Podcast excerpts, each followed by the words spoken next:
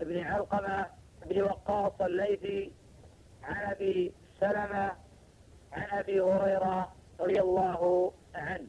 قال صلى الله عليه وسلم حين سئل أي الناس أشد بلاء. قال الأنبياء. فالأمثل فالأمثل يبتلى الرجل على حسب دينه. فإن كان دينه صلبا عيد في بلائه وإن كان في دينه رقة خفف عنه البلاء. رواه أبو عيسى بن سعد بن أبي وقاص وقال هذا حديث حسن صحيح. كلما تقادم العهد وتباعد عن وقت النبوة كلما اشتدت غربة الدين واستحكمت وحينئذ صار المتمسكون بالسنة العاملون بها غرباء بين الناس. فمعنى المسلم غريب بين الكفار المتمسك بالسنة غريب بين البدع. بين أهل الضلال والمنحرفين. قد جاء في صحيح مسلم حديث ابن عمر وحديث أبي هريرة أن النبي صلى الله عليه وسلم قال بدأ الإسلام غريبا وسيعود غريبا كما بدأ. بدأ الإسلام غريبا ثم بدأ ينتشر شيئا شيئا وسيعود غريبا كما بدأ. سيعود غريبا كما بدأ طوبى للغرباء. ومعنى سيعود غريبا معنى أنه يقل المتمسكون بالكتاب ويقل المتمسكون بالسنة حتى يصير الحق لدى كثير من الناس باطلا والباطل آه، حقا. تختلف حينئذ الموازين ولا يميز الكثير بين الحق ولا بين الباطل. فيقرب العدو ويباعد الصديق ويكذب الأمين ويؤمن الخائن. ويصبح المتمسك بالسنة غريبا بين الناس والناطق بها يشار إليه بين الناس بالأصابع. ما شاء الآن المتحدث عن أمور الدين الصدع بالحق. والحث على الجهاد الترغيب فيه يعتبر خارجية لدى كثير من الناس. العجائب أنهم قالوا لمن دان بالآثار والقرآن أنتم بذا مثل الخوارج إنهم أخذوا الظواهر ما اهتدوا بمعاني هذا شيء من غربة الدين. ولهذا عد الله جل وعلا للمتمسكين بالسنة عند فساد الأزمان ما لم يعده لغيرهم. وإلى هذه القضية أشار ابن القيم رحمه الله تعالى في نونيته. قال هذا وللمتمسكين بسنة هذا وللمتمسكين بسنة المختار عند فساد ذي الأزمان أجر عظيم لا سيقدر قدره إلا الذي آتاه للإنسان. فروى أبو داود في سنن الله ورواه أيضا أحمد الشيباني أثرا تضمن أجر خمسين امرأة بصحب أحمد خيرة الرحمن اسناده حسن ومصداق له في مسلم فافهمه بالإحسان إلى أن قال حائز الخمسين أجرا لم يحزها في جميع شرائع الإيمان حازها في بدر أو أحد أو الفتح المبين وبيعة الرضوان حازها إذ كان قد فقد معين وأن فقد كانوا أولي أعوان الحق قد لا يظهر ابتداء حتى يلتحم مع الباطل. ولا يكره الإنسان قيامه للباطل على أهل الحق. ففي ذلك مصالح عظيمة. لأن حينئذ يراجع المسلم ربه ويحاسب نفسه بمعنى يرجع المسلم إلى ربه جل وعلا ويحاسب نفسه. وحينئذ يعظم اللجوء إلى الله جل آه، وعلا. وهذا من أثار أيضا ظهور الحق وانتصاره وعلوه على الباطل والحق منصور امتحن فلا تعجب. فهذه سنة الرحمن فبذاك يظهر حزبه من حربه ولأجل ذاك الناس طائفتان. لأجل ذاك الحرب بين الرسل والكفار مذ قام الورى سجلان. لكنما العقبى لأهل الحق إن فاتت هنا كسد آه، الديان. ولا يغتر المسلم بالكثرة فلا عبرة بالكثرة. النصر لا يأتي بالكثرة لا بكثرة عدد ولا بكثرة عدد والهزيمة ما تأتي من قلة عدد ولا قلة آه، عدد. ينتصر المرء بهذا آه، الدين. أما في حال الرسل أن يكون آه، أعداد قوم أكثر من أعداد أعدائهم وفي كل مرة أتباع الرسل ينتصرون على غيرهم. أنه يقاتلون بهذا الدين وينتصرون بهذا الدين. المهم أن تتمثل فينا حقيقة الإيمان وحقيقة التقوى وحقيقة تحقيق هذا اللام الذي ابتعث الله به رسلا وأمر بتبليغه وأمر الله جل وعلا بإرشاد الآخرين وعدم كتمان الحق وما يتعلق بذلك المسائل المهمة في هذا الباب. بمنظر إذا الأخوة إشارة على فقط التحية لكلام الأخوة. ماذا عندهم؟ هل؟ مرة واحدة فقط صحيح ولم يرد بهذا اللفظ. الفرار من الزحف لا شك أنه محرم بالكتاب والسنة والإجماع إلا من فر ليكر على الكفار. يتحيز إلى فئة مؤمنة والحرب خدعة. لكن إذا كان المسلم وحده وفر من الكفار ككل فقد رخص الفقهاء في ذلك وقد دل ما يدل على جواز هذا. أما إذا فر مع من فئة المؤمنين وهم يقاتلون الكفار وفر هذا الرجل وذهب إلى بيته أو إلى أهله فهذا عليه وعيد شديد وذنبه آه، كبير. الفرار حين التقاء الجيشين وحين الحاجة إليه قتال الكفار وحلوات هذا من آه، الجرائم ومن عظائم الأمور. فلا يجوز الفرار في هذه الحالة. يجب البقاء وقتال الكفار والجهاد مع المؤمنين. ولو كان هذا في ذهابه وقتله وذهاب روحه. فإنه على أجر عظيم وعلى ثواب كبير ومن قاتل لتكون كلمة الله هي العليا فهو في سبيل الله كما جاء في الصحيحين وغيرهما وفي حديث صالح بن صالح عن ابي عن أبي هريرة أن النبي صلى الله عليه وسلم قال ومن قتل دون ماله فهو شهيد. المقتول دون ماله يعتبر شهيدا والمقتول دون عرضه ودون الدفع عن بلاد المسلمين يعتبر شهيدا وأعظم مراتب الشهادة من قتل دون آه، دينه. وإذا لم يكن من الموت بد فمن العاري أن تموت جبانا. من لم يمت بالسيف مات بغيره. تعددت الأسباب والموت واحد. ثم لو فر هذا لا يأتي يوم إلا ما قدر له. يعني لو قاتل ما قتل قبل يومه. ولو ابتعد وفر وهرب, وهرب من القتال ما تأخر آه، يومه. في كتاب إذا جاء أجلهم لا يستغفرون ساعة ولا يستقيمون قل أن الموت يفرون منه فإنه ملاقيكم. يلاقيكم ملاقاه. يلاقيكم ملاقاه. فالإنسان إذا فر من الشيء إذا كان وراءه ويطارده يستطيع قد الهرب منه. لكن هذا يلاقيك ملاقاه عمامة تفر فإنه يلاقيك ملاقاه تقبض روحه. نعم. دخل اليمن يعتبر مستأمنا. إذا كان بعد نحو ذلك. نعم. ما أظن هذا ما أظن هذا. نعم.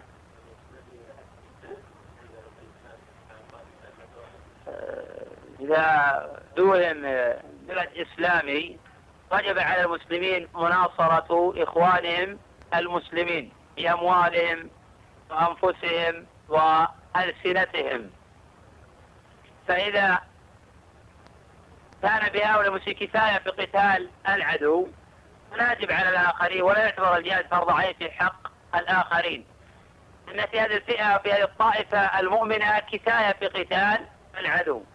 وإذا لم تقم بهم الكفاية وكانوا بحاجة إلى مدد إخوانهم المسلمين يجب على من قرب منهم من المسلمين مناصرتهم والقتال معهم. يعتبر هذا الجهاد فرض عين. فإذا لم تقم الكفاية بهؤلاء وجب على من؟ ورائهم. حتى يكون الجهاد فرض عين على جميع المسلمين القادرين. أما في الجملة يعتبر فرض كفاية وفرض العين يختلف من شخص إلى آخر. فرض العين مراتب متفاوتة فحتى بعض الواجبات تتفاوت بعضها آكد من بعضها أهم من بعض. تارة يكون الجهاد فرض عين بالمال. تارة يكون الجهاد فرض عين باللسان. قول الحق وعدم كتمانه ونحو ذلك. تارة يكون الجهاد فرض عين بالسنان. في المقاتلة مع المسلمين والمدد ونحو ذلك. المهم مناصرة المسلمين بما يستطيع الإنسان قضية الواجبات المتعلقة المجاهدون هم الذين يحددون يحددون آه، حاجاتهم ونحو ذلك يحتاجون إلى مقاتلين يحتاجون إلى أموال؟ يتعين حينئذ على المسلمين في البلاد الإسلامية مناصرتهم وإمدادهم بما يحتاجون وما يريدون فإنهم يقاتلون آه، عدو الله وعدونا. حديث العامل بالسنة عند تسلم مثل وجه شهيد هذا حديث ضعيف. الحديث الآخر لا وجه خمسين في إسناد نظر تقدم تحسين ابن القيم لا إسناده حسن ومصداق له لمسلم فافهمه بالإحسان. لكن في الجملة إذا عمل العبد في وقت يقل فيها العامل ويكثر فيها الخبث والفساد ويشتغل في العبادة وفي الدعوة الأمر والنهي حين يعظم بلاؤه تعظم مصيبته. فيعظم ثوابه حينئذ. فإن العامل الذي يعمل وفي من يناصره وفي من يؤيده يختلف تماما عن العامل الذي يعمل وليس في من يناصر وليس في من يؤيده هذا أعظم ثوابا وأكثر أجرا. المحك الحقيقي للمؤمنين حين يحصل الابتلاء. الأحداث العصرية هي محك حقيقي تمييز بين المؤمنين وبين المنافقين. ففي من يناصر المسلمين مهما قيل عن هؤلاء المسلمين بما من المعاصي نحو ذلك يجب مناصرتهم بين من هو ضد المسلمين ويناصر الكفار وأعداء الله. الله جل وعلا قال الذين آمنوا يقاتلون في سبيل الله والذين كفروا يقاتلون في سبيل طاغوت. فقاتلوا أولياء الشيطان إن كيد الشيطان كان آه، ضعيفا. المسلم يقاتل الكفار ويبغض الكفار ويوالي المؤمنين ويناصر المؤمنين. مهما قيل في إخوانهم المؤمنين من الذنوب والمعاصي يبقى أنهم على الحق وأن هؤلاء على آه، الباطل. فيجب قتال أهل الباطل ومناصرة أهل الحق. نعم. النبي صلى الله عليه وسلم وحج جاء عنه في الصحيحين حديث أبي هريرة قال المقتول سبيل الله شهيد والمبطون شهيد والمطعون شهيد والحرق شهيد والغرق آه، شهيد. والأخ يسأل عن حوادث السيارة هل تعتبر شهادة؟ الذي يظهر لي والعلم عند الله أنه لا فرق بين حوادث السيارات وبين الهدم. لا فرق بين حوادث السيارات وبين الهدم. ولكن لا يقطع بتعيين الرجل بأنه مات شهيدا. كما يقال الهدم شهيد وقال الحوادث السيارات شهادة لكن لا يقال بأن فلانا مات شهيدا. وقد يرجى له الشهادة. وهذا بشروط. الشرط الأول أن لا يكون مسرعا. السرعة المطلوبة. من يعتبر إذا أسرع آه، خارج السرعة المطلوبة يعتبر قاتلا لنفسه. الشرط الثاني ألا يكون متسببا في هذا الحادث. فيحصل بينه وبين الآخرين مطاردة أو سرعة جنونية أو عدم تفقد لإطارات السيارة. الأمر الثالث أن يكون أهلا للقيادة. أنه إذا لم يكن أهلا للقيادة أهلك نفسه وأضر بغيره. الله أعلم. نعم. حديث الوالد توضأ من ألبان الإبل رواه الإمام أحمد وغيره السند ضعيف. وليس في الوضوء من ألبان الإبل سنة قائمة. السنة الثابتة عن النبي صلى الله عليه وسلم الوضوء من لحوم الإبل. وهذا على وجه الإيجاب كما هو قول أحمد رحمه الله تعالى دليل حديث سماك بن حرب في صحيح الإمام مسلم عن جابر بن سمرة أن النبي صلى الله عليه وسلم توضأ من لحوم الإبل قال نعم. حديث البراء عند أهل السنن. فذهب أبو حنيفة ومالك الشافعي لأنه لا يجب الوضوء من لحوم الإبل وأنه سنة لحديث ابن المنكدر عن جابر وروى عن ابن شعيب بن أبي حمزة قال جابر كان آخر الأمرين. ترك الوضوء مما مست النار.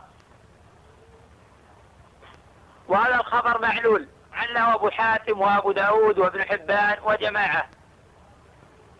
قد وهم في الخبر شعيب بن أبي حمزة. صحيح في المسألة أن الوضوء من لحوم الإبل واجب. الوضوء من مرق الإبل أو من البانية ليس بواجب. والدليل على هذا أيضا أن النبي صلى الله عليه وسلم أمر العرانيين يشفون أبوالها وألبانها والحديث متفق على صحته من حديث أنس ولم يأمرهم بالوضوء.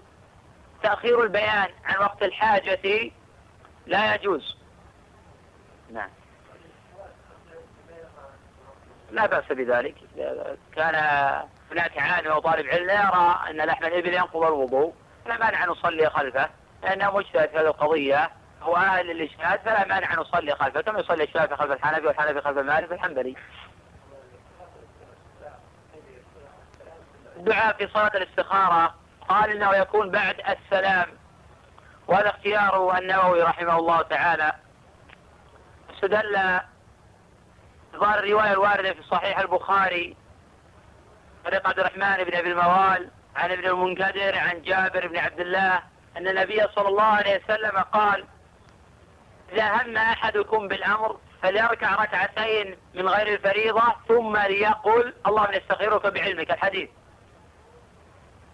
قال أصحاب هذا القول بأن الثم تفيد الترتيب والتعقيب. إذا قلت قدم زيد ثم عمر فلا يعني أن قدوم عمر بعد قدوم زيد. وقوله فليركع ركعتين ثم ليقول أي بعد الركعتين ظاهر الحديث. القول الثاني في المسألة أن الدعاء بعد التشهد قبل السلام. فهذا اختيار شيخ الإسلام ابن تيمية رحمه الله. وقال في كل الأدعية أن الأصل فيها قبل السلام أن الأصل فيها قبل السلام. في قول ثالث المسألة أن الدعاء في السجود. لأن المصلي إذا كان في سجوده فهو أقرب إلى ربه من المواطن والمواضع الأخرى قد جاء في صحيح مسلم حديث أبي هريرة أن النبي صلى الله عليه وسلم قال أقرب ما يكون العبد من ربه وهو ساجد القول الرابع في المسألة أن الدعاء لا بأس أن يكون في الركوع. وقول بأن الدعاء في السجود قول قوي. ولا ينافي هذا ظاهر الحديث إن قوله صلى الله عليه وسلم فليركع ركعتين ولا ركع ركعتين. ثم ليقل قال هذا في السجدة الثانية من الركعة الأخيرة. والحديث ليس صريحا بأن الدعاء بعد السلام أو بعد التشهد قبل السلام. فقد يكون في السجدة الثانية فيجمع بين عدة عبادات. أولا الدعاء الدعاء مشروع في هذا الموضوع ثانيا أقرب إلى الاستجابة في القوة القول بأنه بعد التشهد قبل السلام ويلي أنه بعد السلام. وأضعف الأقوال أنه في الركوع. والله أعلم. نعم.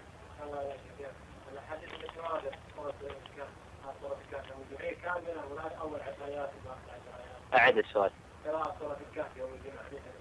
هل هي كاملة أو أول ورد حديث صحيح مسلم النبي صلى الله عليه وسلم قال من حفظ العشر الأول عشر الآيات الأول من سورة الكهف عصم من الدجال. هذا من حفظ العشر الآيات الأول. عصم من الدجال. ولا يزال يقرأها كل يوم ويقرأها كل جمعة. المقصود أن يحفظها يتعاهد حفظه. وفي رواية في مسند الإمام أحمد من حفظ عشر الآيات الأواخر. وهذه رواية شاذة وهذه الرواية شاذة صحيح العشر الأول. أما قراءة سورة الكهف يوم الجمعة هذا الحديث مختلف في صحته. ما بلفظ من قرأ سورة الكهف يوم الجمعة. وهذا في إسناد نعيم حماد الخزاعي هو سيء الحفظ. وقد قال عنه الإمام النسائي رحمه الله تعالى كثر تفرده عن الأئمة المعروفين فصار إلى حد من لا يحتج بخبره. قال عنه أبو داود رحمه الله تعالى له عشرون حديثا ليس لها أصل. وقد اتهمه غير واحد بأنه يضع الأحاديث في نصر السنة. ولكن هو سيء الحفظ وهو إمام في السنة. له بعض الطرق في يوم الجمعة. فرواه الدارمي من طريق قيس بن عباد عن أبي مجلز عن أبي سعيد الخدري. قال من قرأ سورة الكهف ليلة الجمعة ضاع له من النور فيما بينه وبين البيت العتيق.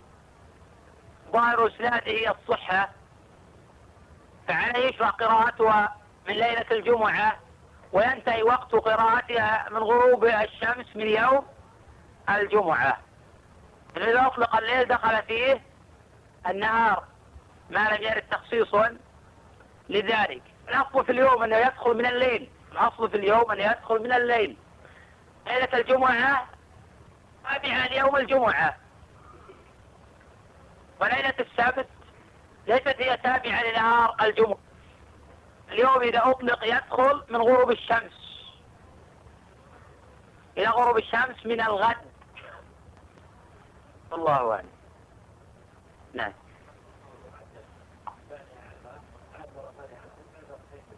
إذا كان في ثوب الرجل والمرأة نجاسة ولم يعلم بها إلا بعد الفراغ من الصلاة.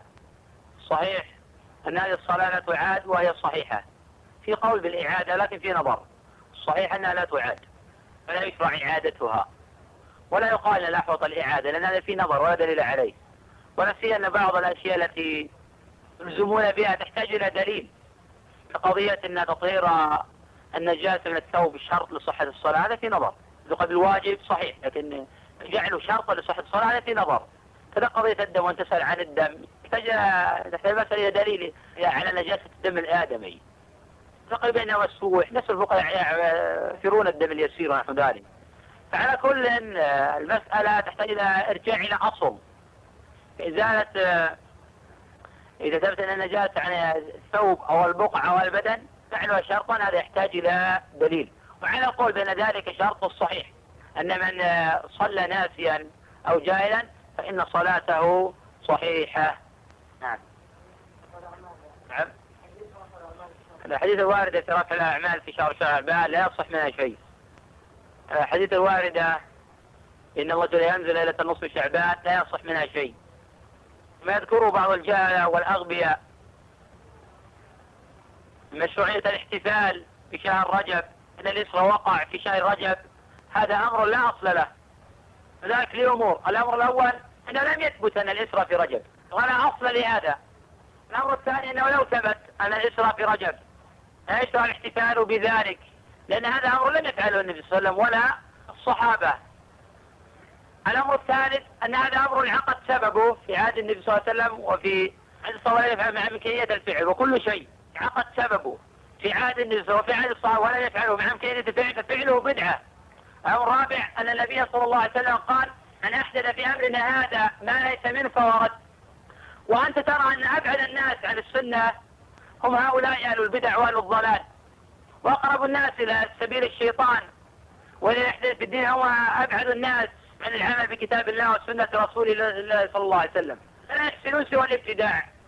ترى المعاصي في ظواهرهم. والفسق متجليا في وجوههم. ومع هذا يحرصون على الاحتفال بالمولد النبوي وعلى إيجاد البدع في رجب وفي شعبان وفي غير ذلك. ومن جميل كلام سفيان رحمه الله إن استطعت أن لا تحك رأسك إلا بأثر فافعل ما بني هذا الدين على البدع. وما معنى شهادة أن محمد رسول الله؟ طاعته فيما أمر وتصديقه فيما أخبر واجتناب ما عنه نهى والزجر. نعم.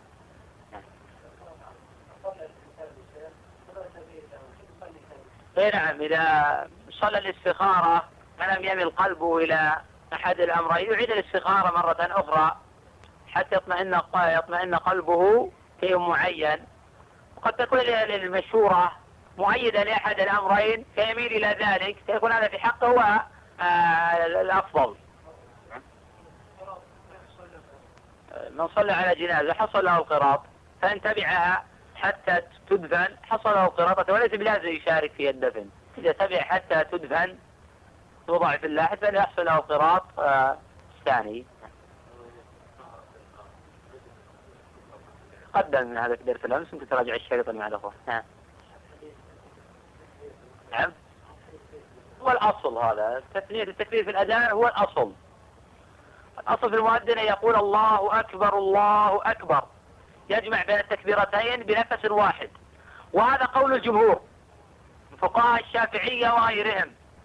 وهذا ظاهر الأحاديث. الأحاديث في هذا البلد الصريحة لكن هذا ظاهرها.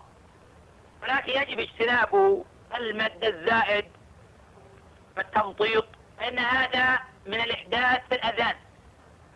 وقد قال أمير المؤمنين عمر بن عبد العزيز رحمه الله تعالى لمؤذنه أذن أذانا سمحا وإلا فاعتزلنا تمطيط الأذان ومده ليس هذا هديا للنبي صلى الله عليه وسلم ولا للمؤذنين في عصر السلف.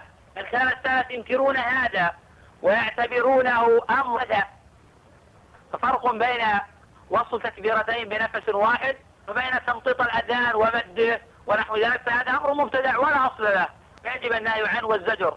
بعض الفضل المؤذنين لا تفهمها ولا تعيها. فلا تدري ماذا نقول بسبب التمطيط والمد الزائد.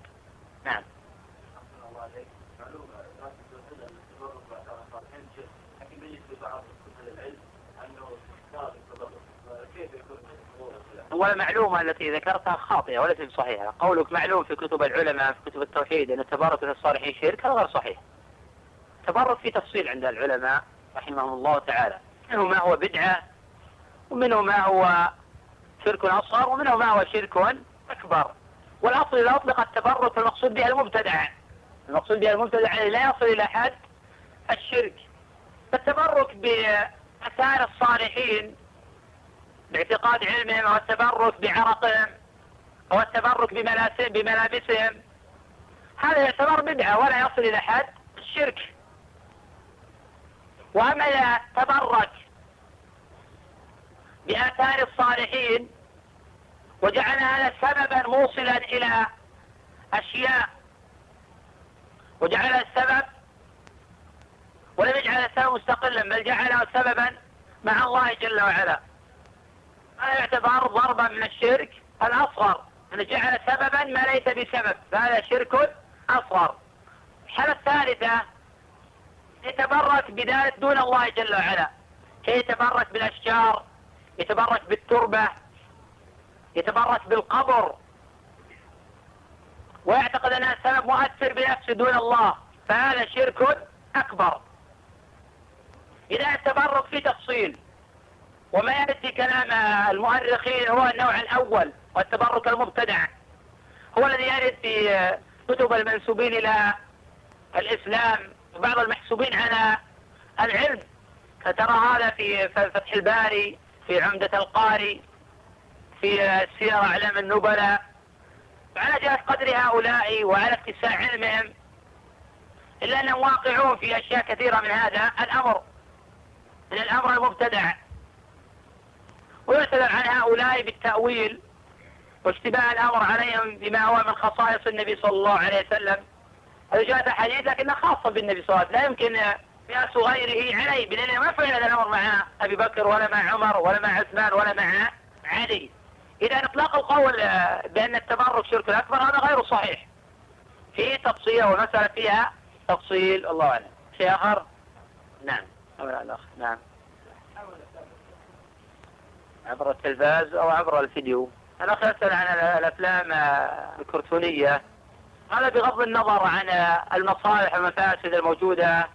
في هذه الأفلام أتحدث عن مسألة من أمرين. الأمر الأول التصوير. هذه الأفلام فيها تصاوير والتصاوير في الأفلام الكرتونية أعظم من التصاوير في غيرها لأن المضاهاة متحققة فيها. يوجد خلاف الصور الحقيقية هل فيها مضاهاة أم لا؟ باعتبار أنها متحركة هل تجوز أم لا؟ فيما جاز وفيما منعها. لكن هذه الصور الكرتونية فيها أشد أنواع المضاهاة بمخلوقات الله جل وعلا. فهي من هذا الباب محرمة لأن النبي صلى الله عليه وسلم لعن الله المصور ولا يجوز إقرار الباطل. قال صلى الله عليه وسلم كل مصور في النار.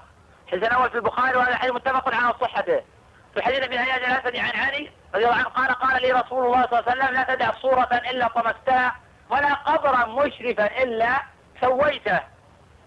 الأمر الثاني أنه يراد من وراء هذا الإصلاح والدعوة إلى الله جل وعلا. وهذا في نظر. لا يمكن أن ندعو الناس التي أمر متفق على جوازه أو دل الدليل والبرهان على صحته. وهل يقال أنه سأل الدعوة توقيفية؟ الجواب التفصيل فالوسيلة التي انعقد سببها في عهد النبي صلى الله عليه وسلم وفي عهد الصحابة وتركوها مع القدرة على فعلها فهي وسيلة غير شرعية. والوسيلة لم ينعقد سببها في عهد النسوة في عهد الصحابة فلا بأس من مزاولتها ومباشرتها وهذه الوسيلة موجودة هنا وسيلة محرمة لأنها مبنية على محرم. وهذا بخلاف الأشرطة الأخرى التي هي صور حقيقية وفيها إصلاح الظاهر كحروب الواقعة بين الشيشان والروس قضية فلسطينية ونحو ذلك. هذه أمر آخر بكثير من ما ذكر الأخ في سؤاله من الأفلام الكرتونية. ولو وجد فيها بعض المصالح فهي مظاهر وهذه مظاهر متحققة فيها. بخلاف صور الأخرى المظاهرة فيها خلاف هل فيها مظاهرة أم لا؟ نعم. أنا يشرع السؤال؟ يرى يشتري طعام لا يشرع السؤال؟ عن الطعام ولا عن اللحم؟ من الأصل إباحته ما لم تثبت قرينة قوية على أن هذا ما هل لغير الله. وقد قالت عائشة رضي الله عنها للنبي صلى الله عليه وسلم يا رسول الله أن قوما يأتوننا باللحم فلا ندري ذكر اسم الله عليه أم لا فسموا الله أنتم وكلوا رواه البخاري في صحيح فهذا دليل على أنه لا يشرع السؤال والتعمق في ذلك يسأل هل ذبح على طريقة شرعية أم لا ما نوعية هذا اللحم وما نوعية هذا الدجاج. هذا أمر لا أعلم عليه دليلا. الأصل الإنسان لا يسأل إذا عافته نفسه يدعه. من باب ما يريبك ما لا يريبك. ولكن لا يجرم غيره ولا يرغب الآخرين في الترك بدون أي دليل بدون أي مبرر شرعي. نعم.